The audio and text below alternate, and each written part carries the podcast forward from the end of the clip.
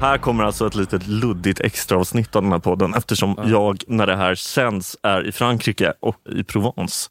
Eh, Jag har fått ett stipendium av eh, Journalistförbundet. Tack så mycket för att bättra på min franska. Och ja, det ska Ja. jag göra då, eh, om två veckor. Så vi håller på att spela in lite förmaterial. Ja, precis. Och idag ska vi göra en liten draft. En draft. Och vad är en draft, David? Ja, en draft går ju ut på att vi ehm, eh, turas om att välja och då ska vi välja bland August Strindbergs verk. Ja, Och sen så får vi se vem som har fått fram det bästa laget. ja men var, varifrån kommer ordet draft? Draft Var- kommer från amerikansk sport. Ja, Och jag har lite ljudklipp jag ska spela sen för att introducera folk till hur det brukar låta i en draft. ja, men gör det Ehm. direkt, tänker jag. Ja, Kanske. nej, men det, vi kan vänta lite. vänta lite med det. Ja, men det, det kommer från amerikansk sport. Så Ja. man gör det kanske, man gör väl det på andra platser också, men Mm. framförallt i amerikansk sport. Den som kommer sist får välja först nästa år och så. Ja, Eh, och vad är det de får välja? Och då får de välja bland folk som antingen går på så, college i USA Mm. eller i fallet ishockey och även basket tror jag. Att man väljer bland europeiska spelare också. Precis. Eh, det det är är där. Man- man spelare får som välja. inte har, unga spelare oftast som inte har spelat i ligan än. Man tingar spelare kan man säga. Ja, det är väl där man, det är den stora saken med det. Man säger så här, om den här spelaren vill spela i den här ligan Mm. så har vi förtur på honom. Precis. Och det vill de ju alltid, för det är ju Ja. NHL eller Och det är NBA. ju, ja, precis. Och det är, de gör ju det här i fotboll också i MLS, Major League Soccer. Men där, det är inte så att man går in och så här tingar Lionel Messi till exempel. Nej. För att det är bara slöseri. Liksom. Det Mm. gör man inte. För det kommer, det, chansen eller så att du ska få honom är ändå så pass liten och han kommer ändå vilja välja vilka han ska gå till. Så det spelar ingen roll. Nej. Så, så att, men vi ska välja våran Lionel Messi här. Precis. Utav Strindberg. För att ingen av de här böckerna har blivit, eller verken har blivit tingade. nej. Och jag har en tanke kring det här. Mm. Att istället för att liksom köra så eh, bara varannan, för då får man en fördel av att vara först, så tänker jag att vi kör att, den som, att vi slumpar och den som får börja, den får börja. Mm. Och den som är efter får välja tvåa och trea och sen kör vi bara varannan efter det. Det finns ingen fördel Det, det låter jättebra. Och så kör vi liksom bara varannan Är efter. det de det som är en så kallad snake draft? Nej, för hade vi Snake så hade vi kört två stycken hela tiden. Ja, Alltså här. Då hade, om du får börja, då hade du kört först. Sen hade jag kört tvåa, trea. Sen hade du kört fyra, femma och jag sexa, sjua och så vidare. Ja. Men det är tråkigt för då kan man hålla på då blir det så mycket bara... Mm. Det finns ingen spänning i det nästan. Nej. Ja, anledningen till att vi gör det här, förutom att jag ska till Provence. Obs, jag ska till Provence. Mm. Eh,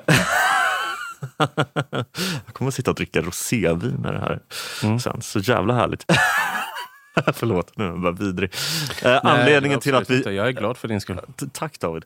Eh, anledningen till att vi gör det här är att vi nu nästan i alla fall har tagit oss igenom eh, August Strindbergs 60, 70 och 80-tal. Alltså 1860, 1870 och 1880-tal. Och eh, ja, vi är på väg in i eh, 90-talet så vi tänkte att det kunde vara liksom en liten kul grej Mm. att eh, fira med. Ja, ja, verkligen. Det är en stor anledning. Men jag tänkte på en sak apropå själva upplägget här nu. Mm. För att vi har ju till exempel, alltså den självklara, Röda rummet, det är ju ett val till Ja. exempel. Men så tänker jag att så här, ungdomsjournalistik, då kommer vi inte så här, jag väljer eh, den här DN-artikeln från 1874. Nej, då tar vi boken Ja, precis, ungdomsjournalistik. då tar vi hela. Men hur, hur tycker du att vi ska göra med så ungdomsdramer 1 som är liksom fritänkaren, det sjunkande Jag helvetet? tänker att vi gör dem som vi har, har gjort avsnitten. Alltså att ungdomsdramer 1 och typ likt och olikt 1 och 2 och sånt. Det är ett val. Mm. Medan saker som i... Tidiga 80-talsdramer, Gilles hemlighet, Lycke-Pers Resa, Hängsberg, Herrbergs hustru är tre val. Eller tre olika val då. Ja, men de kan vara tre olika val. Ja, för det är ändå... Ja. Jag tänker att gör, man får göra lite som man vill. Men eh, när det är liksom så här... Alltså, jag vet inte om vi kommer komma så långt att vi kommer välja ungdomsjournalistik ändå. För att ja, den inte är så bra eller så, tänker jag. Mm. Eh, Men ja, det är klart att se. Fröken Julie och Fadren är inte... Man kan inte välja Fröken Julie, Fadren och fordringsägare med samma pick. Nej, precis. Nej, Det- det, kan inte. Det här går ju inte. Nej. Eh, nej, men det blir väl ungefär som avsnitten vi har gjort. Eller det blir väl exakt som avsnitten vi har gjort. Ja, egentligen. precis. Med undantag, tycker jag, för Chandala. Den tycker jag kan få ett eget pick. Okej, jag, jag satte den i, där den är i Svenska öden äventyr Ja, okej, 2. men där kan det, få. Där får man Herr Bengts hustru, novellen. Ja, De lycksaligas ö och Chandala Ja. i ett. Och sen fin, alltså, men däremot så eh, i, eh, likt och olikt 1 och 2 tror jag det är, så finns eh, August Strindbergs Lilla katekes för underklassen och den kanske kan vara egen. Ja, för den var ett eget avsnitt. Ja, men vi har ju såna, i den likt och olikt 1 och 2 så har vi ju klassiker som Mitt judehat, Just det. Brev från giftasrättegången som är lite olika brev därifrån då, Ja. och eh, väldigt mycket kvinnohat. Just det. Ja, det är ett definierande verk för August Strindberg. Aha. All right. Eh, ska vi har vi- båda anteckningsblocken framme. Ja. Eh, det kanske räcker med att en av oss antecknar. Och eftersom Eh, jag antecknade på det mötet vi hade senast så är det fan din tur att Ja. plocka fram pennan och vara sekreterare. Ja, jag, tänker, jag är inne på en hemsida som heter random.org nu Ja, och slumpa. Och då är den inställd från början på mellan 1 och 100. ja. Och då ska vi se vad du får för resultat när man slumpar fram en siffra mellan 1 och 100 här då. Och den som får eh, högst får bestämma om de vill vara ett eller tvåa eller så. Då, antar jag. Jag fattar inte alls. Nej, vi måste ju slumpa vem som ska börja hela den här Ja, skiten. okej. Eller? Ja, jo, jo, jag fattar Eller ska det. vi Men- bestämma vem som har varit sämst av oss hittills? Nej, nej jag, alltså jag fattar, jag fattar slumpvarianten. Vadå, ska, ska vi gissa? Jag gissar att det är fem. Och så Nej, blir det nej, nej, 72. nej, nej. Nej, och så nej, måste nej. vi göra om Nej, det. jag kommer bara trycka på knappen här så Ja. ser vi vad du får för liksom Okej. slumpgenererad Ja. siffra. Ja, Okej, nice. Ja, du fick eh, 62. Ja, det är okej. Ja. Då ska vi se vad jag får. Då är jag odds on favorite. 64. Men fusk. Kolla. Ja, okej. ja, men då får du välja första. Ja, men, då, ja, men då börjar jag ju då. Och så Mm. får du välja två och tre. Jag kommer inte ihåg exakt vad det är det här är för klipp nu. Mm.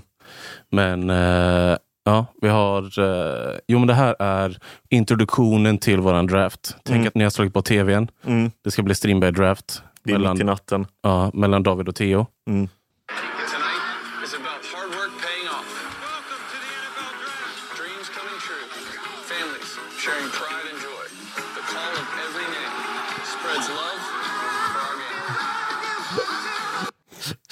Riktigt, riktigt starkt amerikanskt. Ja, ja verkligen. Och Families feeling joy and pride. ja, men det är så Jag känner verkligen att uh, svenska öden och äventyrs familj kommer känna joy and pride när den blir vald som nummer 15 eller något sånt där. Och alla de här ska få höra sina namn. Ja, också. Men, Men- hur, hur långt ska vi köra? Ska vi köra? Jag vet inte. Vi, vi får se hur lång tid vi håller på. Bara, Ja, precis. Men eh, så ska vi också ha våran eh, August Strindberg Commissioner också då. Ja, Som ska komma in och sätta igång den här draften. ja.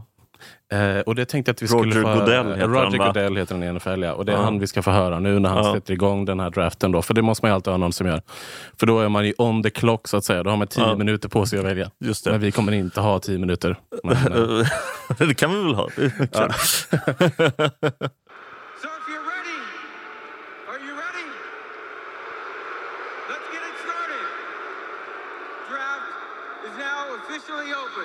ja, Ja, nu är den igång. nice. Märkte du att första klippet så sa de NFL draft? Ja. Men sen blev jag mer ambitiös. Så I det här senaste klippet så klippte jag bort när han säger the 2018 NFL. Så det han bara säger draft open. ja, det är bra. Men vad, vad väljer du som nummer ett då? Jag kommer utgå lite från min... Man kan ju tänka... Alltså för hela tanken med hur man ska bygga det här, det är inte bara att vi ska liksom tänka strategiskt utifrån varandra. Det kan man ju göra. Men det är också att man ska få det bästa utifrån vad man tänker att andra kan tycka. För jag tänker att vi kan bara lägga upp det här sen på Instagram eller någonting så får vi se om folk har åsikter om det eller inte. Men, men det får ju också bara, det är inte bara vi som ska liksom ha åsikter om det. Jag kan säga så här, jag kommer välja med hjärtat. Ja, det är det jag menar. Ja. Att man väljer liksom utifrån vad man tycker bara. Och kanske för att göra dig sur. Alltså Ja. ta, ta någon av dina favoriter. Ja, och det är därför jag kommer börja med att ta Fröken Julie. Jag visste, ja. Eh, nu har jag tagit Fröken Julie och eh, vi hoppar direkt in i panelen som ska börja snacka lite.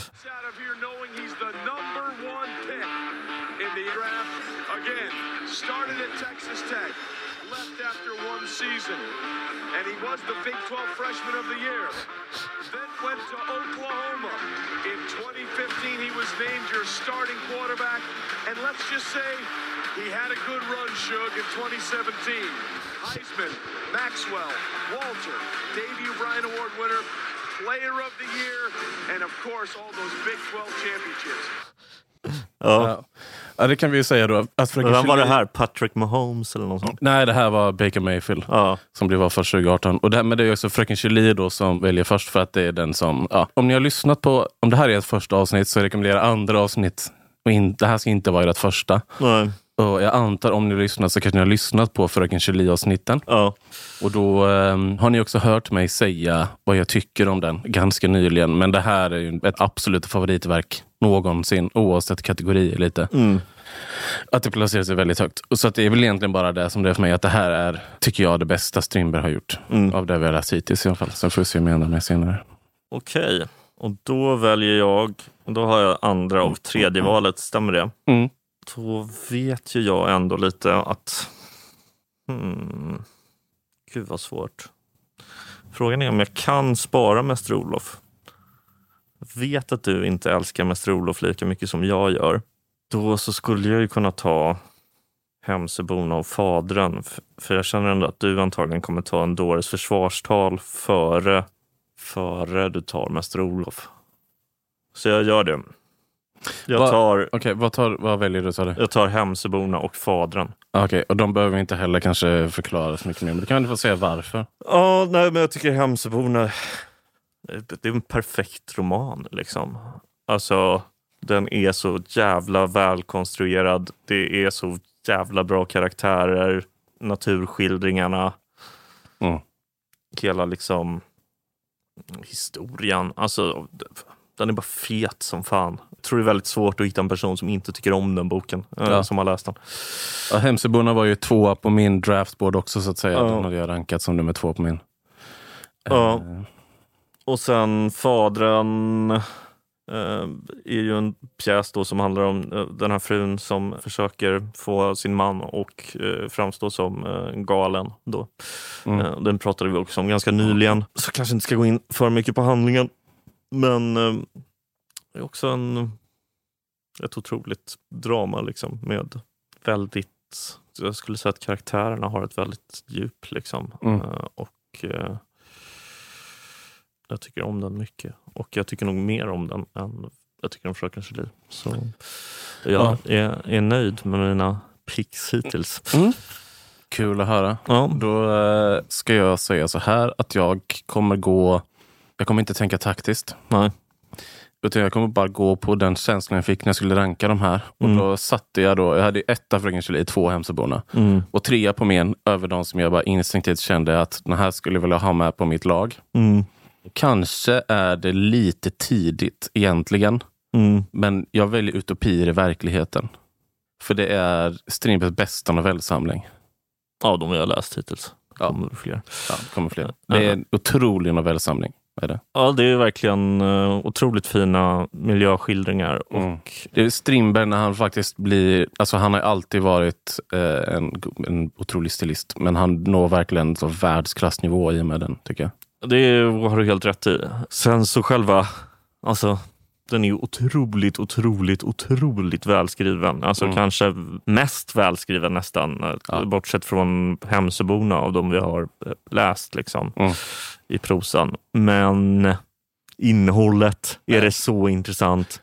Nej. Alltid? Nej, det, Kanske det, alltså, inte. inte. Inte alltid, men det är det som gör att det inte är en femma heller. För det finns Ja. inte så många femmor. Eller det kanske finns nog en femma i den här. Men det, jo, det kanske är en femma. Jag vet inte riktigt hur jag skulle sätta betyg på alla om man skulle jämföra. Jag vet inte vad jag sa i avsnitten heller. Men jag tänker på den väldigt mycket mer än vad jag tänker på andra verk. Och jag tycker också att den förtjänar att tas tidigt just bara för att jag hade aldrig hört talas om den innan vi började göra den här podden. Ja. Och det är en av de som jag verkligen kan rekommendera till alla att Ja. läsa. Nu är frågan, ska jag vara smart här och ta en dåres försvarstal som du nu inte tog med ditt vansinnespick av utopier i verkligheten? Då kommer ju du dock ta Mäster Olof, tror jag. Om du inte tar Tjänstekvinnans son 1 framför den. Men... Du, du som sa att du skulle välja med hjärtat förut. Det, var... Jag ska välja med hjärtat. Jag...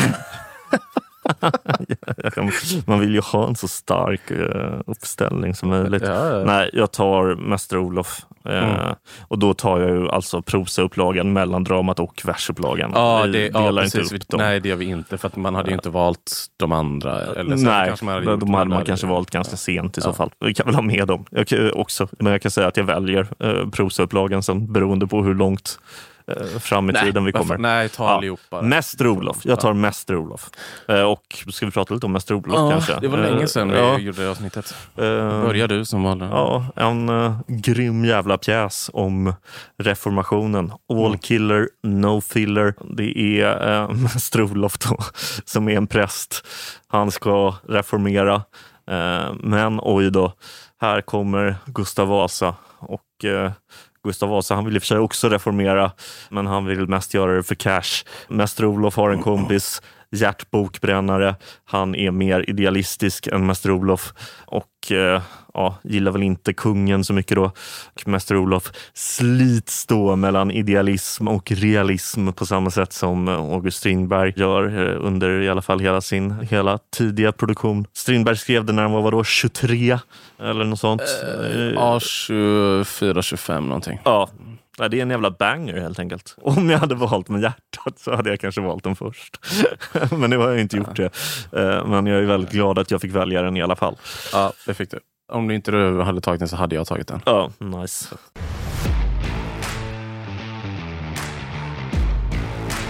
Ja, det låter ju verkligen fattigt att säga det. Men det är ju ett av hans bästa dramer tycker jag. Så här, Ja. Det låter ju som att man inte tycker att den är särskilt bra då, men han, i och med att han var sån otrolig dramatiker. Ja. Och jag tycker om Fröken Julie så mycket och du har tagit Fadern och så vidare. Så Mäster Olof är ju... ehm, Alltså man blir påminn om när man läser så mycket Strindberg att Mäster Olof är verkligen ett av få verk där han också lyckas med bedriften att göra någonting som bara är rakt igenom intressant. Det är inte ofta han gör det. Nej. Som är kul från början till slut som du säger. Just det. okej, så här, Och att det- sen lite info bara om det här med versupplagan och mellandramat och sådär som vi Mm. eh, pratade om lite snabbt. August Strindberg fick alltså inte den här pjäsen spelad när han först skrev den. Så då tillbringade han tio år med att skriva två andra versioner som i de flesta tyckares ögon är mycket sämre. Mm. Ehm, till slut så lyckades han då få pjäsen uppsatt och då var det den första versionen.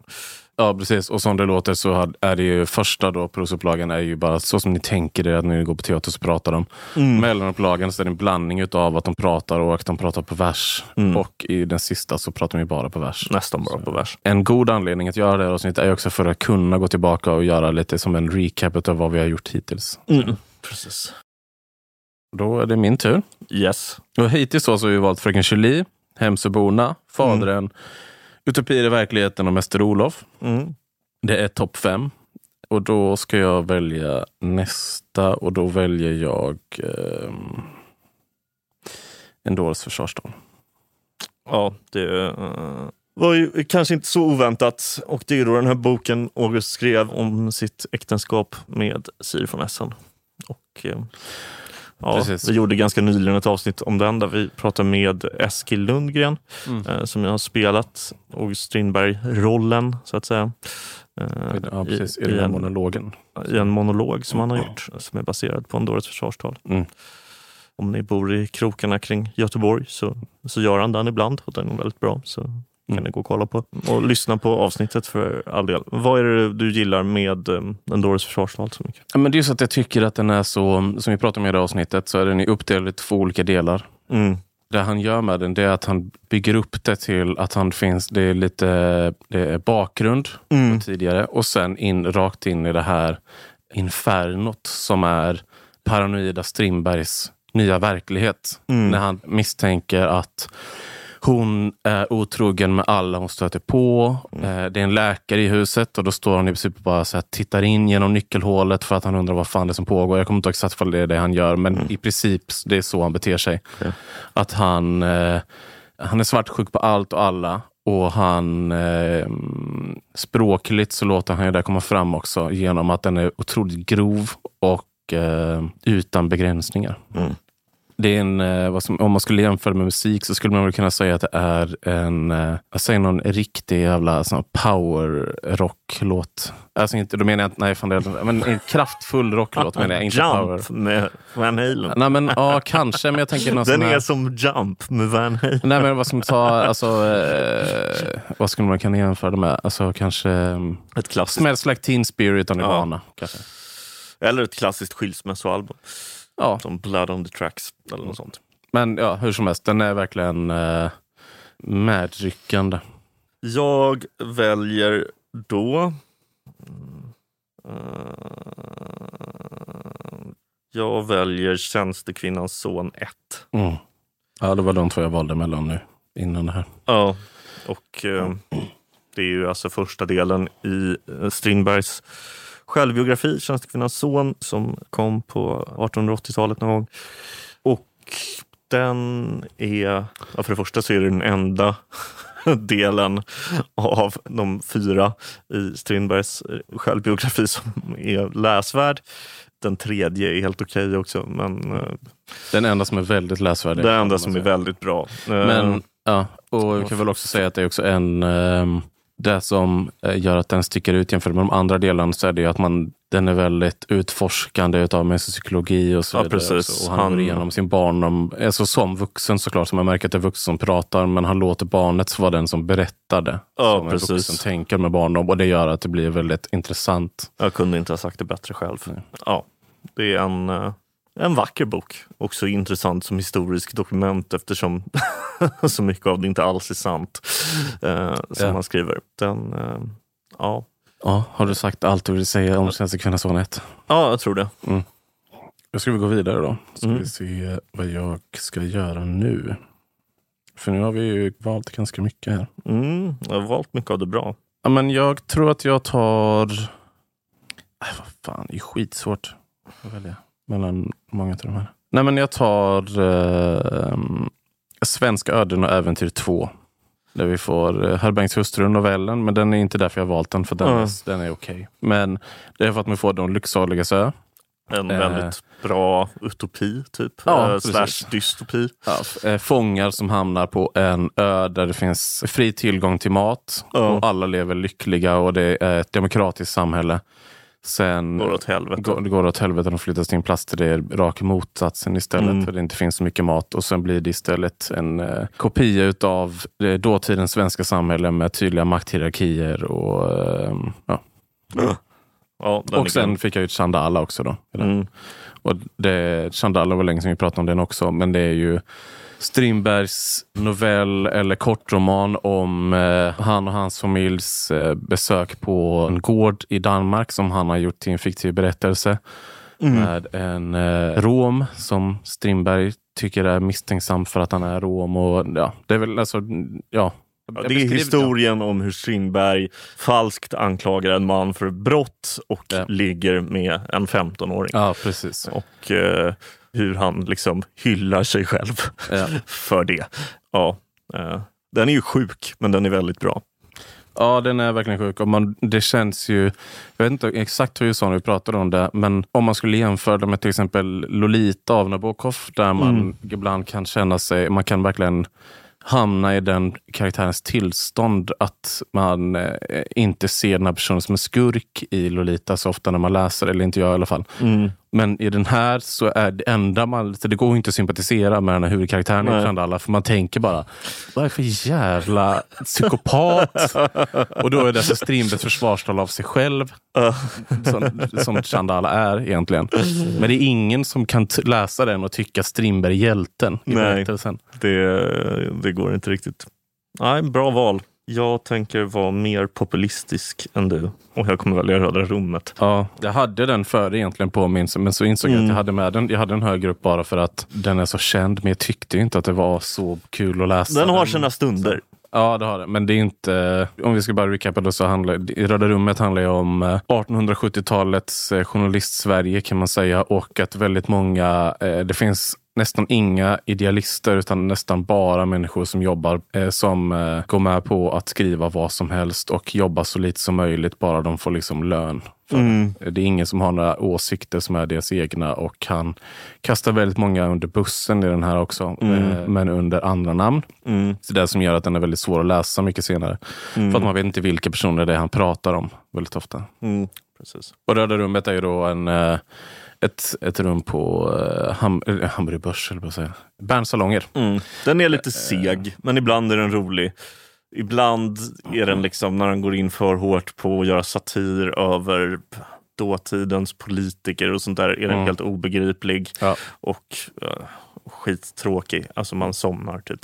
Men eh, i andra stunder eh, när han liksom skildrar de här unga bohemerna och hur de pratar med varandra och hur de är mot varandra, med varandra, eh, så är den ju jätte, jätte, jätte bra. Ja, det är det verkligen. Men, eh, Eh, Den har också gjorts till en tv-serie som vi kanske inte rekommenderar. va? nej, det gör vi inte. Eh, Från 70-talet som är Ja, den har också sina stunder och en Allan Edwall eh, till exempel som är, är väldigt bra. Men eh, den är också det kanske segaste som någonsin har visats på svensk tv. Den är otroligt långsam. Ja, verkligen. Och, eh, men det- det enda man skulle kunna göra om man vill se lite, det är att man kan titta den första kvarten eller någonting. Mm. För det är helt obegripligt hur pajigt det är i början. Ja. När de här skådisarna som man inte förstår riktigt hur de kan vara 70-åriga gamla skådisar. För de borde ju inte, alltså det är som att de aldrig har sett en tv eller varit med på tv innan. De bara sitter och skriker och har liksom ingen känsla för hur man ska spela de här karaktärerna. Så om man vill titta en kvart kan man väl göra det, men Ja. sen får det räcka. Ja, nej, den kan vi inte rekommendera.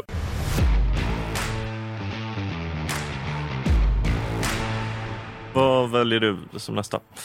Eh, ja, eh, nu har vi ju tagit ganska mycket av det som är jättebra. Men jag väljer nog ändå fordringsägare och jag vet inte om det är för att den ligger så nära nu eller om det är för att den faktiskt är så bra. Men jag jag inte glömt bort någonting. Nej, nej jag tar fordringsägare. Bra. Fordringsägare pratade vi om i förra avsnittet. Ja, eller något avsnitt. jag Ja, för förra, eh, när det här sänds. Eh, Det förra vi spelade in. Vad gillade du med den? Vad gillar du inte? Ja, Men det jag gillar med den är väl att den är... Det är nästan enklare att börja med vad det är jag inte tycker om med den. För nu, trots att jag har valt den ganska tidigt nu.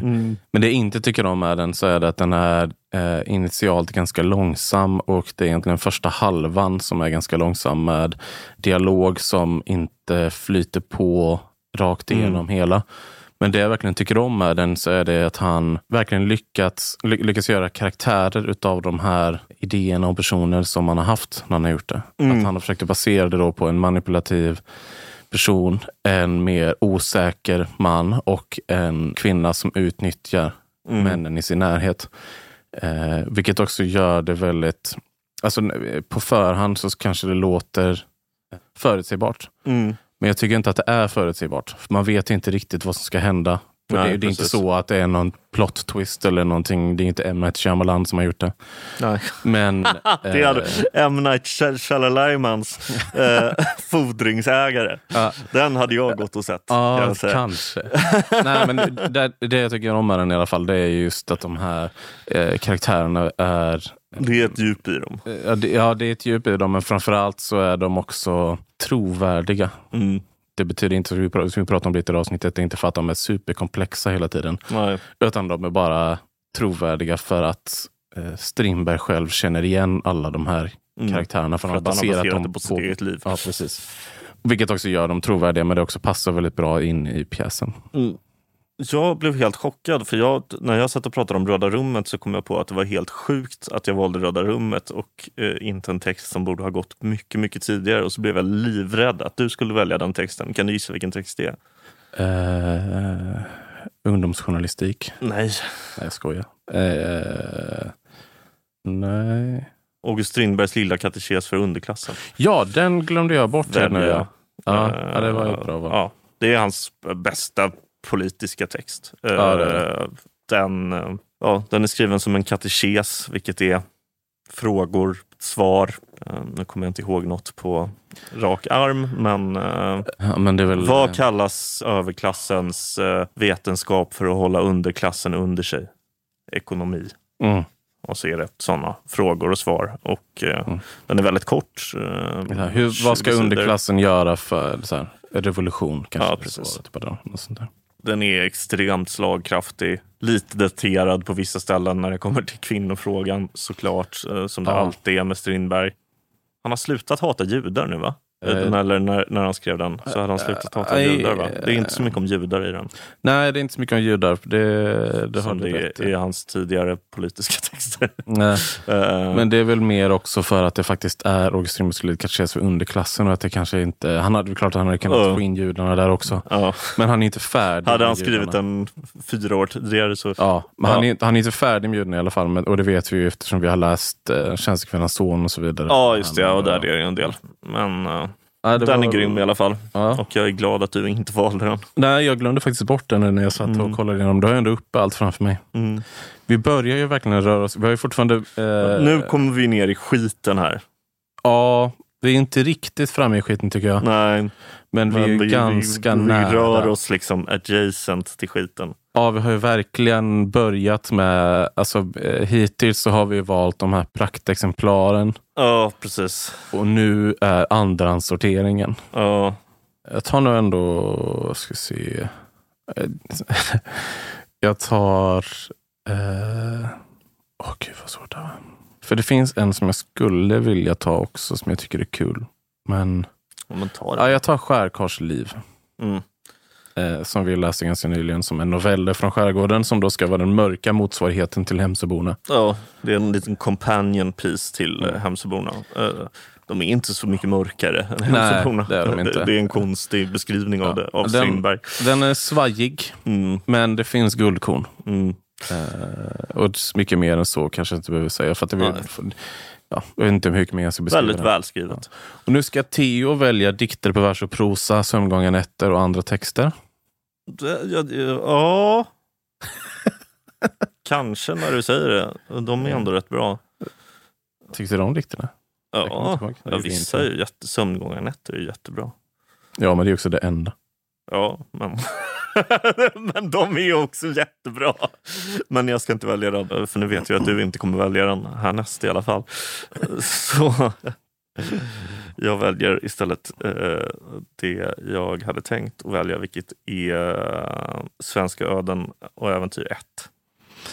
Och den Ja. väljer jag, jag, jag kommer inte ihåg så mycket vad som är med i den förutom en, tycker jag i alla fall, en av hans bästa noveller som heter, heter den Mogen frukt? Odlad frukt. Odlad frukt. Som är en historia om en eh, adelsman som förlorar allt och måste leva som fattig i stan och försöka ta sig upp igen. Mm. Eh, Det är verkligen i hans tidiga eh, produktion en, eh, en, en höjdpunkt. Ja, den är ju, om vi ska bara kort säga, den svenska öden och äventyr 1, så är den ju, om tvåan är lite blandade mer texter som inte kanske är baserade på just en tidsperiod, utan Mm. kanske mer politiska texter eller Chandala då som hans försvarstal lite. Mm. Eller eh, så är ju första Svenska öden, äh, svenska öden äventyr 1 är ju mer baserad på eh, inte bara såklart, men den är ju mer baserad på de här gamla eh, texterna om hur Sverige var förr. Som Är skrivit, Bengts hustru med den? Nej, Nej. Vilken är den med novellen den är med i tvåan. Jaha, den är med i tvåan. Men Herr Bengts hustru, själva liksom originalversionen, den har jag ju inte tagit än. Nej, just det, för det är ju en pjäs. Ja. Ja. Ja. Men i alla fall, den svenska och äventyr 1 är ju mer baserad på alltså lite det gamla feodalsamhället och Ja, precis. Den är, vad kan man säga, det är en kulturhistoriska noveller kan man säga. Ja, precis. Även om och det inte det mesta är okej, men ganska... Man glömmer bort det ganska lätt. Ja, för den enda jag faktiskt kommer ihåg eh, är odlad frukt. Ja, skulle man få mer tid att fundera så skulle man komma på fler. Men det är Ja. också inte, alltså det är tecken att man inte kommer på det just nu. Nej. Mm. Ja. Eh, ja, då eh, är det min tur igen då. Mm. Ja, men jag tar nog... Eh...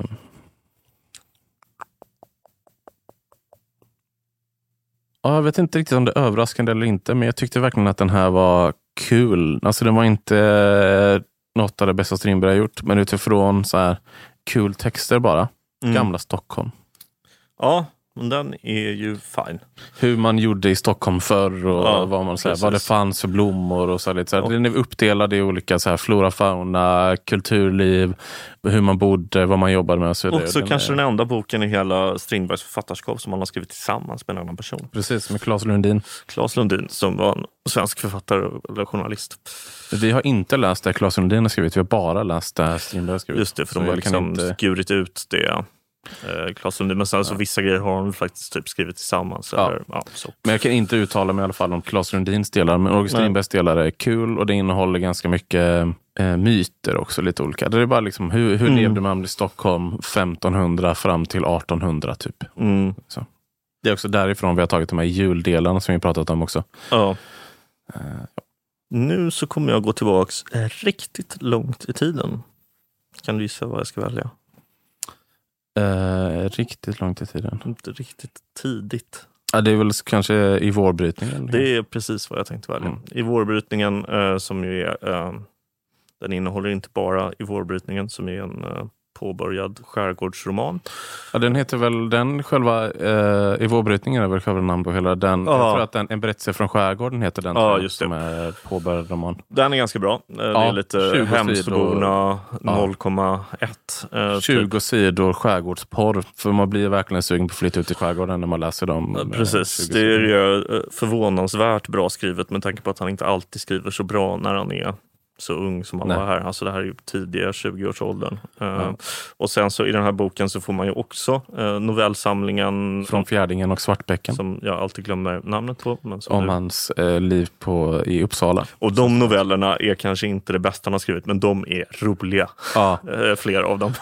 liksom bara, det, Ofta ofrivilligt roliga. Ja. Men, Fast som sagt, det finns en sak som jag tycker är roliga. kul. Det är just att det är en, en eh, naturvetare som dör, som Strindberg beskriver. Då. Och Just när de det. är på begravningen mm, så eh, säger prästen lite, alltså i princip att den här studenten får skylla sig själv för att han är naturvetare. just det. Eh, Och inte liksom religiös. ja. Mm. Den är väldigt kul. Då förtjänar man att dö. ja. Eh, nej, de gillar det ändå. Mm.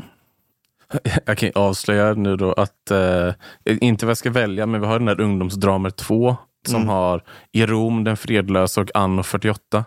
Och den dras ju verkligen ner av Den fredlöse. Ja, ja precis. I Rom är ju ändå ganska underhållande. I Rom är fine. Den handlar liksom- om eh, en dansk konstnär som jag inte kommer ihåg namnet på. Ja, jag vet inte, Berthold Brichtsen eller vad fan han hette. Jag kommer inte ihåg vad han hette. Ja, en skulptör. Och, Och den är också baserad på, eh, så, så det som är sjukt med den, när man eh, läser den så tror man ju att den ska bara vara, alltså den verkar ju osannolik. För det är att han måste åka hem för att hans pappa sagt att så här, nu har du varit för länge i Rom och du ska Ja. hem nu för det är jag som betalar för allting. Ja, Och då eh, stöter han på en person som heter Thomas Hope. ja, Ja, det är ju platt om det inte hade varit baserat på sanning att han faktiskt stötte på en man som hette Thomas Hope som gav honom hopp och köpte hans staty av Jason, den här gamla grekiska mytologiska figuren. Och då Jason. kan, Jason. Och då kan han... eh, även om Thomas Hope kanske sa Jason. Ja, och då kan han fortsätta leva sitt konstnärsliv. Ja, Det är ju sagt, det är jävla platt. Men Ja. tyvärr är det ju så det gick till. ja, eh, Och den är också underhållande av den ja, anledningen. den är fine. Och Anno 48 är, det är en pjäs som Mm. man skulle kunna kalla ett litet förarbete till Röda rummet. Eh, Den Ja. Eh, touchar på eh, lite samma teman och så. Och eh, Precis. den minns jag att jag tyckte väldigt mycket om när vi Ja. läste den. Den är bra. Men jag tror inte att jag ska välja den i alla fall. Nej. Eh, nu har vi bara beskrivit den. Men eh, för att så bra vet jag inte om jag tycker att den var. Alltså, eller. Den fredlöse drar ju ner det så pass mycket. För det är den, Den här fredlösa är kanske det, det sämsta han har skrivit Ja, någonsin av allt. Fruktansvärt. Eh, men jag undrar om jag inte bara ska ta, trots att den är, alltså jag tror, likt och olikt ett och två tror jag att, jag ändå, att jag tar nu. Och vad finns i den? Ja, men som jag nämnde tidigare så finns ju den här texten då som heter Mitt judehat. Som, där han eh, dels berättar varför han hatar judar men sen också berättar att han inte gör det längre. Mm. Om jag inte minns helt fel så är det väl det han Ja, han tar avstånd lite. från Ja, sitt tidigare precis. judehat. Och, ehm, men framförallt så har vi de, alla de här breven som, skick, som han skickade under giftasrättegången. Just det. Och de är väldigt bra de breven. De, de, alltså det är en, en bättre del i Strindbergs bibliografi, de här breven han skickade under giftasrättegången. Så det är därför jag väljer det egentligen. Ja. När ska vi börja med brevvolymerna egentligen? Det borde vi göra ganska snart, tänker jag. Efter. Ja. Hur många brevvolymer finns det? Typ 8-9 eller något sånt? Alltså det är ju 2500 sidor eller någonting. Ja. 3000 kanske. ja. Undrar hur många sidor vi har läst totalt nu. Jag vet inte, ganska mycket. Ett av de här tidigare, de här Svenska folket, är väl så 1300 sidor. Någonting ihop. Ja jävlar. Det var inte, de veckorna var inte kul. Uh, nej, för, Tänk, jag det skulle hade kunna liksom- tänka mig att På välja. den tiden, alltså för vi gjorde de avsnitten på en månad. På den tiden så hade vi kunnat läsa halva På spaning efter en tid som flytt. Eh, eller Odysseus hela. Eh, Vi, ja, verkligen. Vi ska inte försöka sätta Vi ska inte försöka... Jag vill inte bli istället satt vi i fyra veckor och läste Så vi ska få urtråkiga beskrivningar av Sveriges historia. Ja, men alltså det fanns, där finns det också eh, några guldkorn. Ja, men gör det. problemet är ju att guldkornen i sin helhet kanske gör att det är 100 sidor bra material och 1200 sidor piss. Ja, gud. Det var så fan vad tråkigt det var. Men eh, lyssna gärna på de avsnitten för de är ganska kul.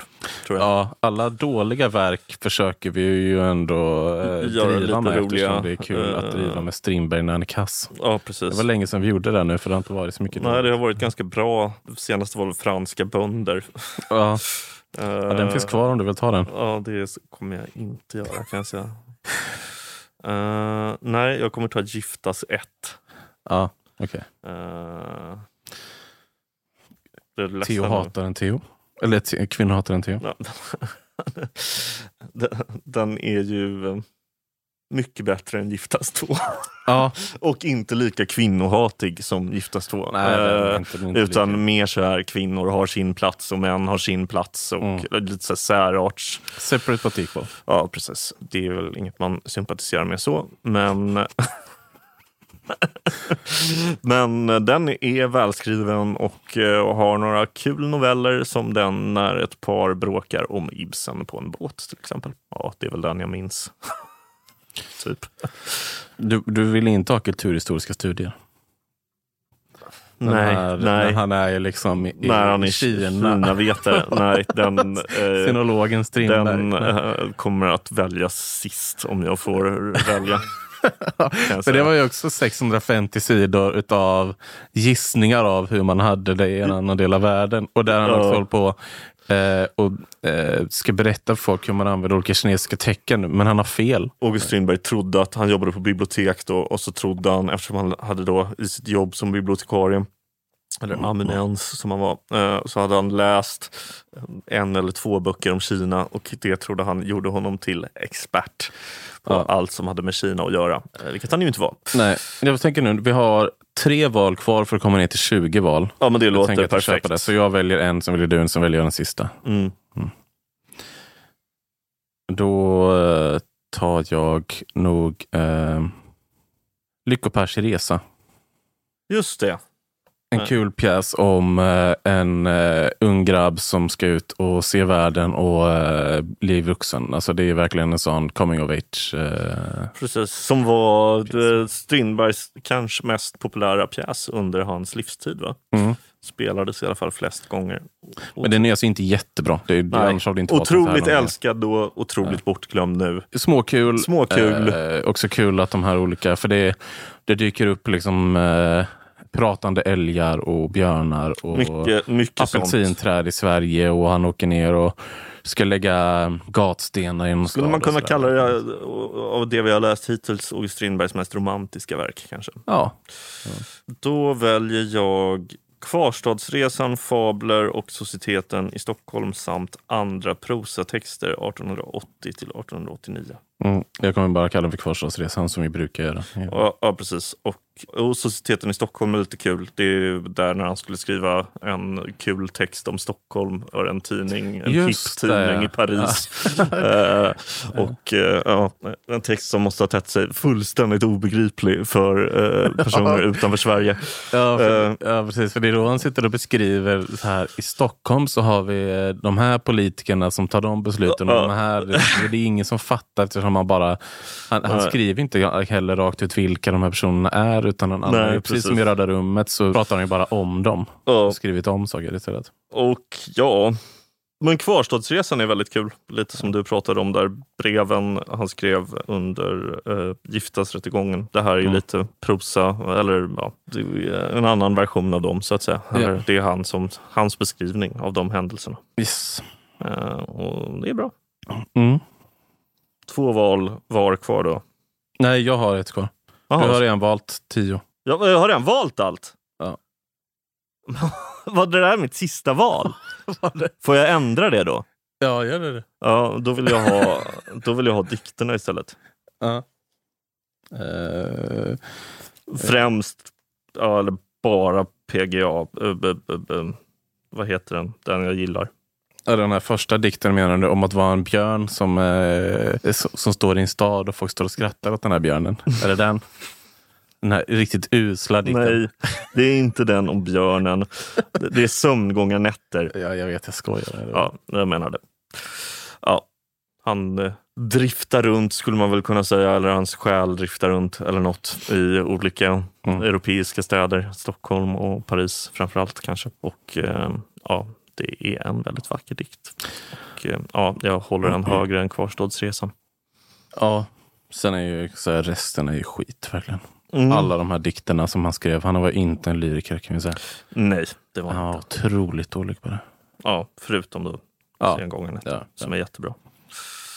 Eh, ja, sista nu då. Ja. Last pick of the draft. Ska vi se om det finns någonting kvar som jag har glömt bort här. Ja, men jag tror att jag ändå tar ungdomsdrama 2 bara för att välja den och få in i Rom.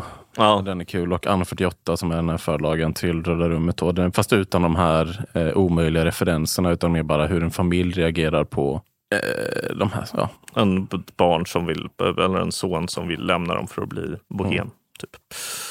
Ehm, ja, den är festlig. Och ehm, ja. Ehm, och nu kan jag ni vad som är alltså... intressant med det här? Ja, Eh, för jag, jag kan bara säga då ordningen här då. ja. Och jag Eh, vem som har tagit ja, vad också, annars kommer man precis. ta bort sig.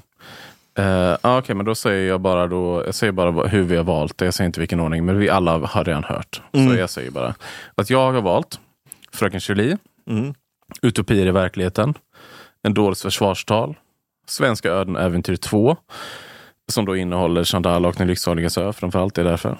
Fordringsägare, Skärkarsliv, Gamla Stockholm, Likt och olikt eh, 1 och 2, Lyckopärs resa och Ungdomsdramer 2. Och du Theodor har du valt Hemsöborna, Fadern, Mäster Olof, Tjänstekvinnans 1, Röda rummet, August Strindbergs Lilla katekes för underklassen, Svenska ödenäventyr 1, I vårbrytningen Giftas 1 och Dikter på vers och prosa och Sömngången 1 och andra texter. Så, var det. Jag måste ju säga, min lineup är ju starkare än din. Nej, jag tycker Det inte måste du nästan kunna hålla med om. Nej, för annars hade jag ju valt det handlar om att jag gjorde smarta val. Nej, det gjorde du inte. Du valde, du valde ju general manager. Du, det enda du har gjort är att du har valt de stora namnen för att du tänker att det är där folk kommer gå på. Att du har Nej, jag, valt så, har Röda valt, rummet jag har valt om jag tycker och om. Giftas 1. Ja, men och Röda rummet valde jag ju sent och Giftas ett valde jag ju som näst sista. Det var, Röda rummet valde du i den första halvan utav dina. Mm, men ändå ganska sent. Men du har gjort mainstream-valen i alla fall och jag har valt de bästa. Alla lyssnare kan ju kanske ha uppmärksammat det här då att Theo som eh, för bara ett par veckor sedan satt och pratade om att han och hon, att han älskar den 5 plus. Åh, det är bland det bästa han har skrivit. Valde Theo den? Nej, det gjorde han inte. jag, jag sa inte det är det bästa jag skrivit. Han har skrivit, jag gav den inte heller femma. 5 plus. Jag skämtade när jag sa att jag gav den 5 plus. Jag gav den 4 plus.